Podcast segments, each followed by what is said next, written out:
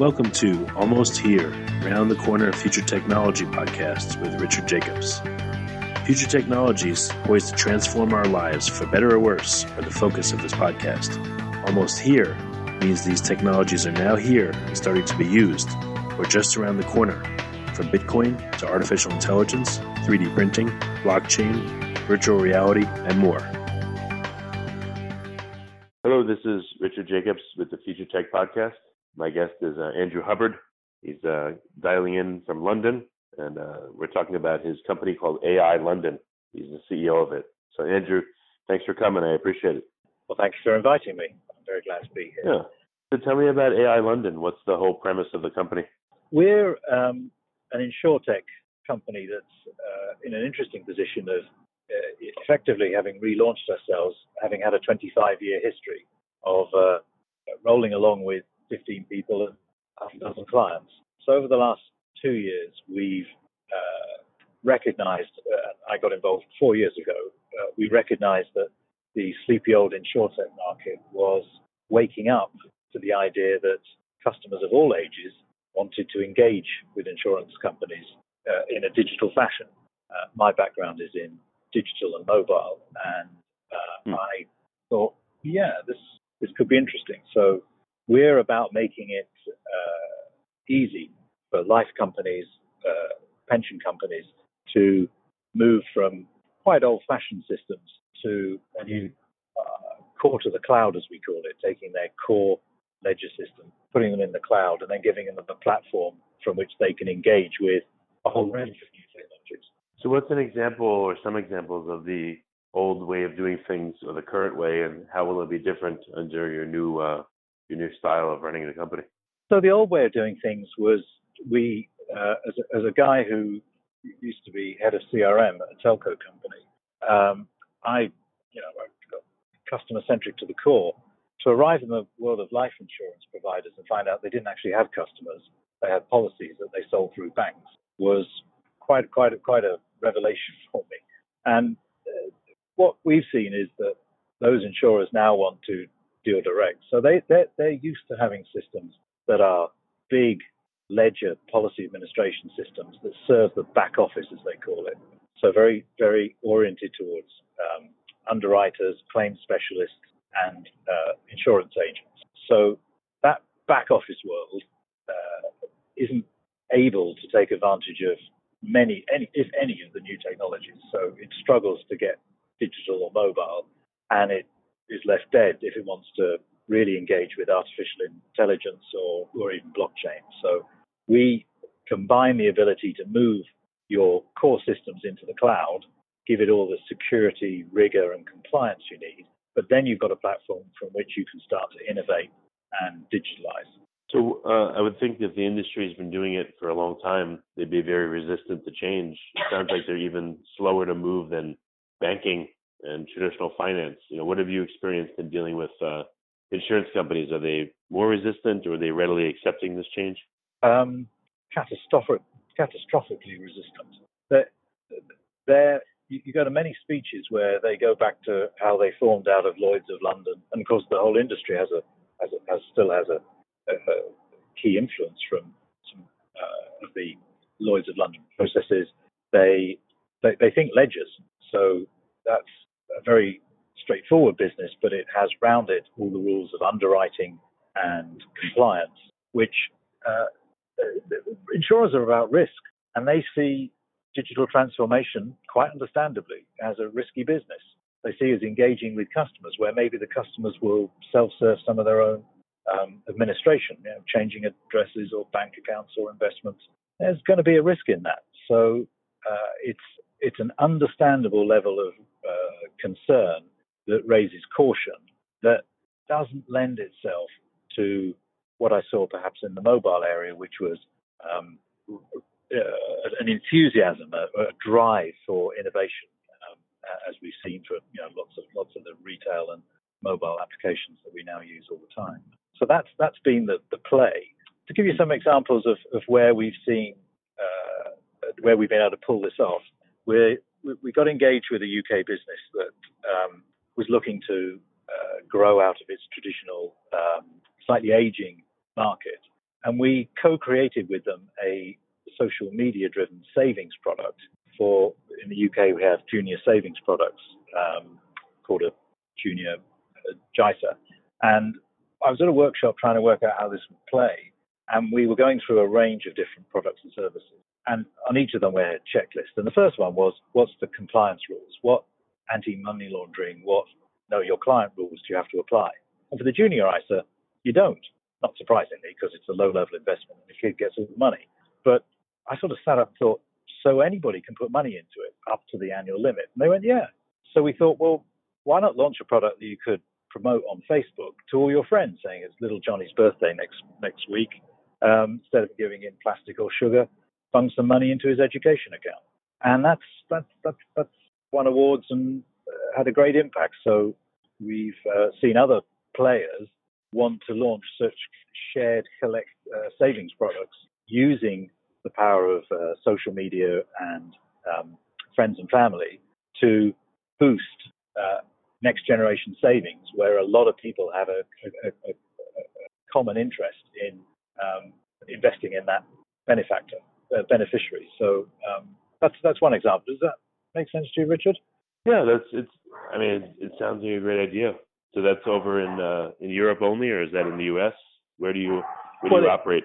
Well, we operate globally. Uh, we um, have a similar product that we promoted in Kenya. So that's that's UK, and it takes advantage of the UK uh, savings. So we have investigated the US market, and you have a certain fragmentation because some insurance rules are dictated at state level, so that can make uh, launches for foreign companies like us complex.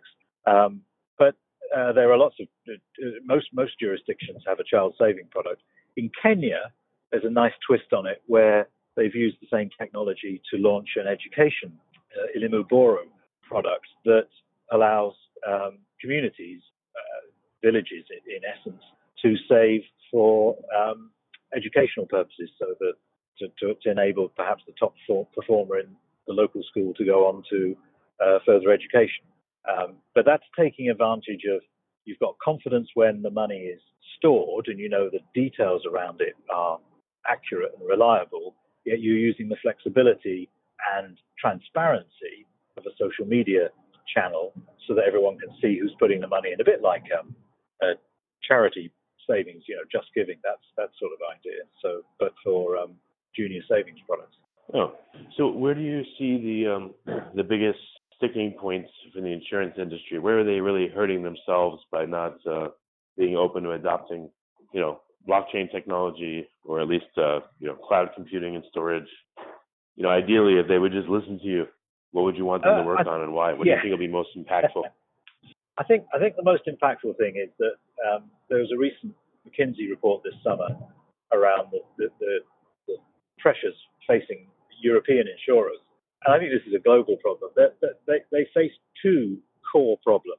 They have got to save money. They have got to reduce the cost of operation, the cost to serve. And a big part of that is their aging IT, which, as you can imagine, most of them run it um, in house. So they have data centers that they're funding and staff that they're funding in them.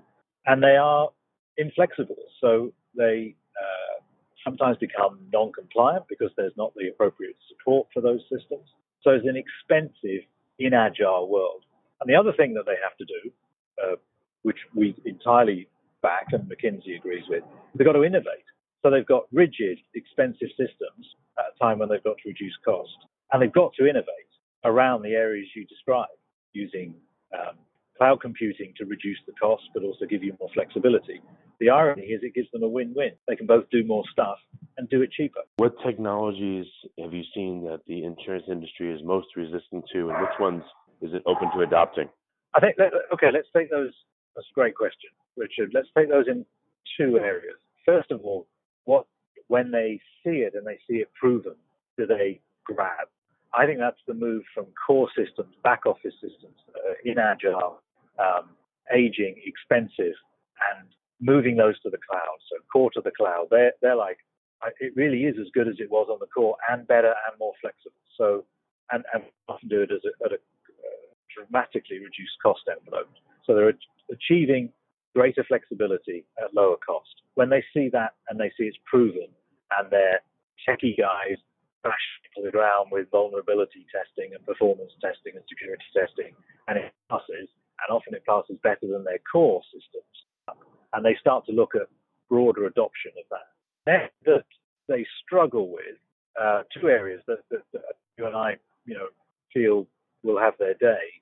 Blockchain is, is, is so attractive to insurers because when they get that it's a ledger technology, they're thinking, we're a ledger industry. we, we record our contracts right. here and our debts there. You know, they, they get that. The challenge mm. we, we, we so we, we had a, a big blockchain initiative two years ago, and I'll, I'll, I'll explain at the end of this where we ended up. The challenge we have in blockchain at the moment is there there are very complicated, connected processes around an insured product that need lots of processing, and blockchain starts to not become um, most effective way to manage a complex set of business processes, underwriting, claims, authentication of claims, um, payments of. Is it because it's not fast enough? Is it because no, the security because, speed because trade-off is too great, or what is it? Just, just there isn't the development environment to, to give you that level of functionality in blockchain. It's good at storing, and then it's good at storing for a short period of time, where the actors and actions on the blockchain are fairly straightforward. So we've we've ended up in a position, and there are a few other players in, this, in our in our market, where the current application of blockchain works very well, we feel, for ultra short-term um, insurance purposes. So where the example we have built, floated around the industry, is Flight Assure, where at the gate you take out a policy, super cheap, maybe one dollar from New York to San Francisco. Um, you take it out and it's triggered by the flight taking off and closed when the flight lands. And the flight not landing triggers another more manual process to then explore what need, you know, what, what, what has to happen and uh, if any um, debts are due. So that that paints a picture from a blockchain point of view that it it's good if you've got a simple transaction that has a, a clear set of um, rules that then happen over a short period of time. But insurance, you'd be making any, any longer term insurance, you'd be you'd be making premium payments into it, regular payments. Um, each of those would have to be administered, and there'd be a cost.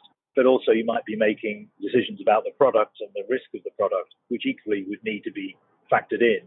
And the truth is that there are applications that are quite well established that don't cost a lot that do all of that quite well today. So um, we see that that will change as the blockchain development environment uh, matures. But today, ultra, ultra short-term policies seems to be the best use. Is there any way to still use blockchain but keep you know most of the systems running in the cloud, but blockchain just secures them so that uh, you know for security and compliance the whole system can run?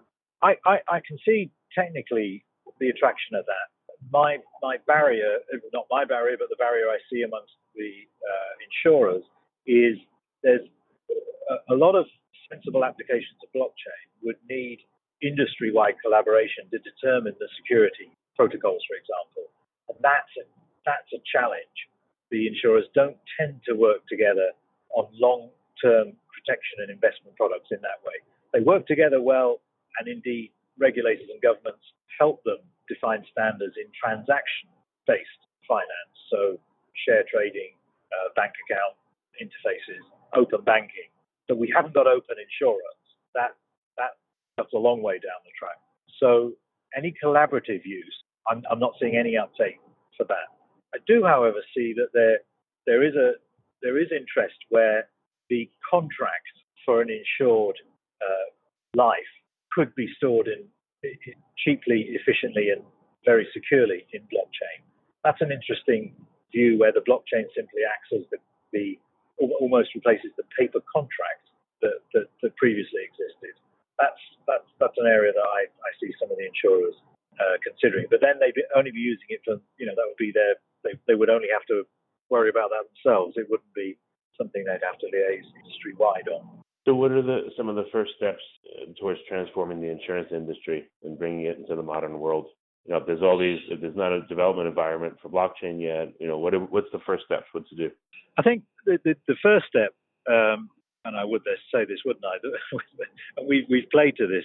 Is you you need to experiment. You need to start becoming familiar with the technologies in a secure um, innovation sandbox type environment. We offer a service called AI Lab, which we've set up in a government sponsored innovation sandbox uh, at Here East in the old um, London Olympic Park.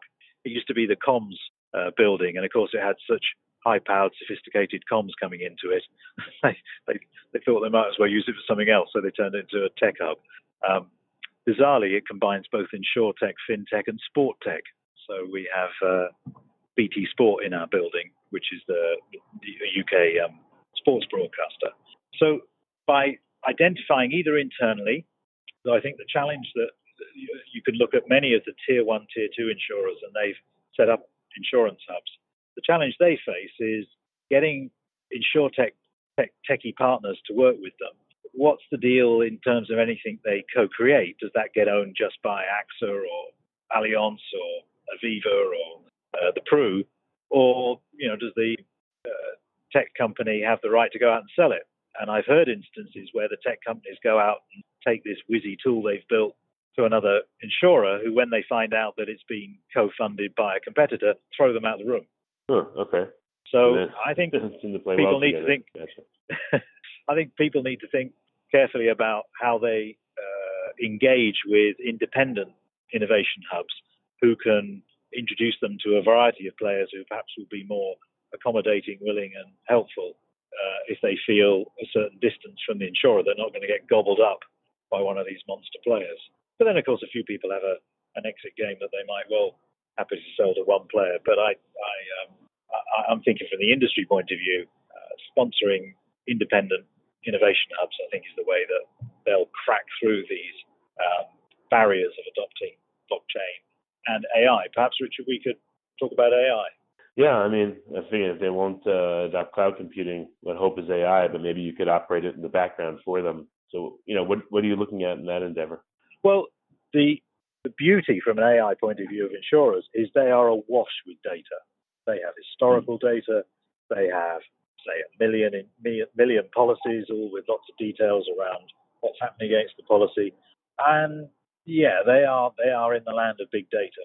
They all believe in the you know the law of big numbers, and they all want you know they, there's consolidation, there's um, people buying up closed books, so you get this you get very large blocks of data.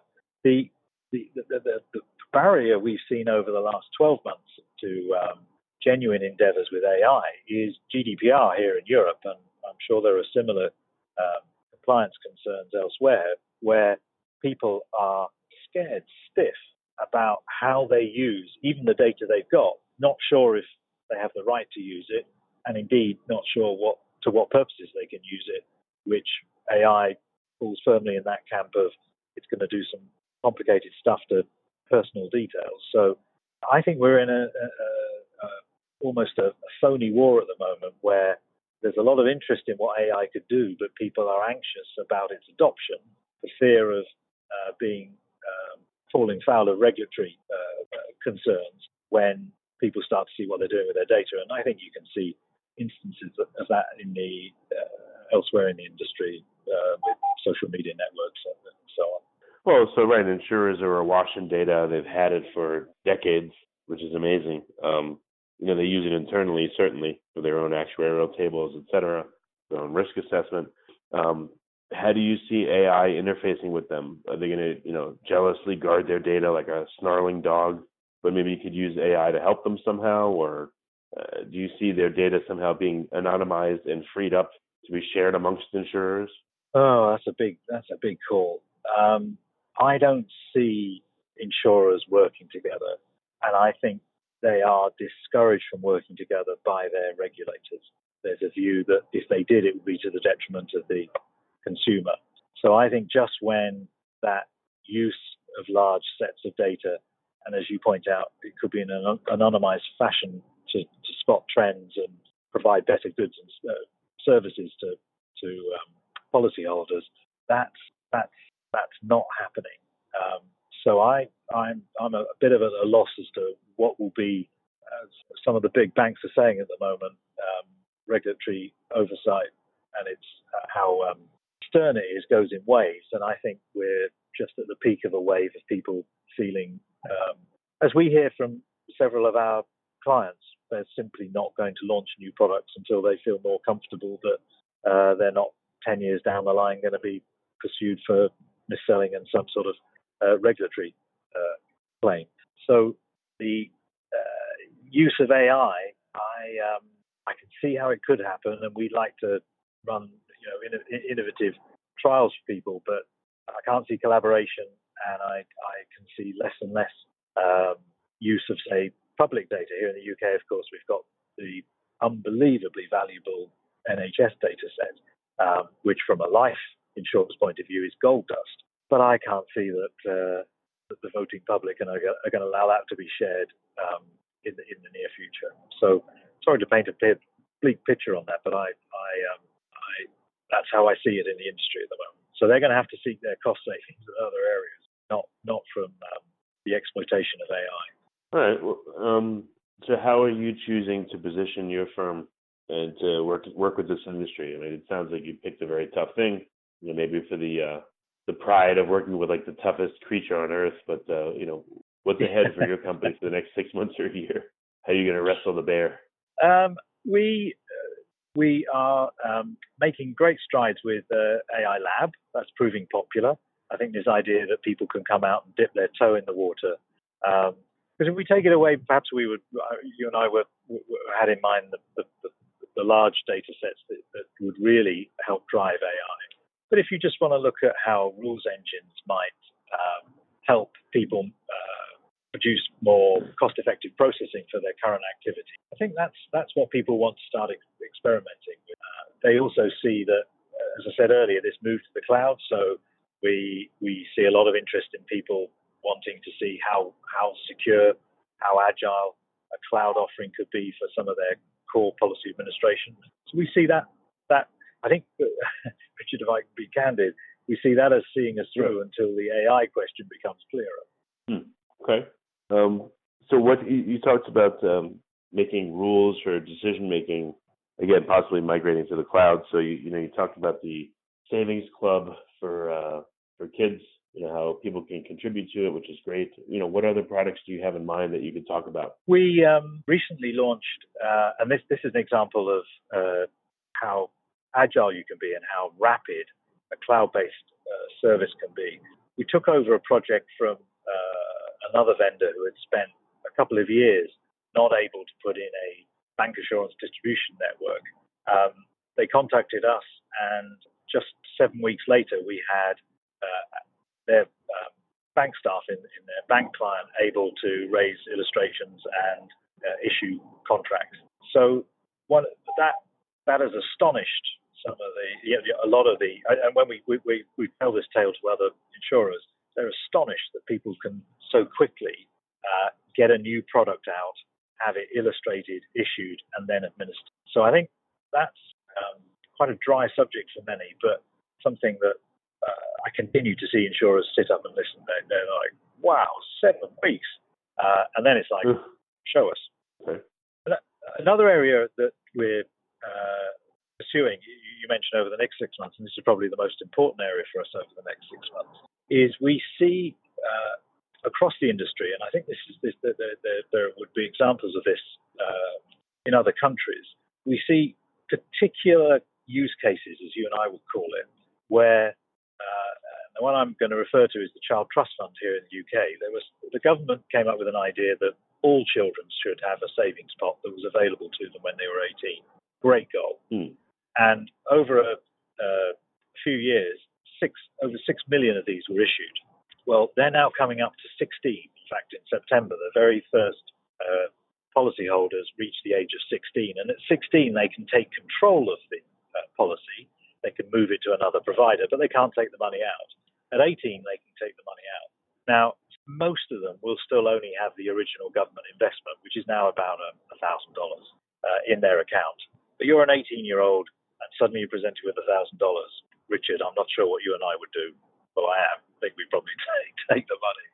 Um, so you blow it. Yeah. Glad drinking. We, I, well, I'd, I'd love to grow it, but no, I think I think I'd have uh, bought something for my car or something. But no, instead what, of growing it, I mean, you go out drinking, you blow it. Oh yeah, you'd reinvest it. Um, so what what we're seeing is that's a hell of a lot of processing people who've just run a very dormant policy. It's done nothing. Nobody rang up. Nobody did anything. They just earned money for looking after it. Suddenly they're facing over the next five to eight years a whole tsunami of these policies coming through. Some people are going to have thousands of these a day, where let's say 90 to 95 percent of them just want the money. That's a you know insurers are going to have to hire uh, offices full of people to process these things. So we're taking our smarts and creating a uh, imaginatively called CTF maturity platform to uh, automate straight through process as much of that. Use apps that the um, young adults, uh, children originally, can use to in, uh, interface with the with their policy, uh, press buttons to make decisions, uh, try to encourage them to invest if at all possible, but recognize if they want the money, we want to do that as efficiently and speedily as possible. So we're seeing those sort of use cases occur where we can take our um, agile cloud-based platform and provide a service uh, which people rent because of course they, they only need this for a period of time um, to get them through this uh, administrative challenge. Hmm. Okay. Well, very good. So, what's the best way for uh, for interested parties to get in touch?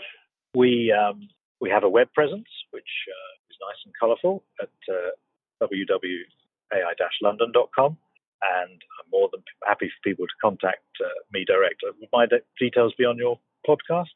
Yeah, yeah. I mean, we can. Uh, you, you, want to point them to a website, or uh, what's the best way for them to get in touch? Yeah, come, come to us through our website. Um, they can fill in a form, and we will be all over them. well, very good, Andrew. Well, thanks for coming. And uh, you know, as with many things in life, I'm glad that some people are willing to tackle them. You know, tough things like you. Yeah. So, uh, Thank you. You have been listening to Almost Here, Around the Corner Future Technology podcast with Richard Jacobs. Subscribe to this podcast, post a review to discover more future technologies that are poised to transform our lives for better or worse, such as Bitcoin, artificial intelligence, 3D printing, blockchain, virtual reality, and more.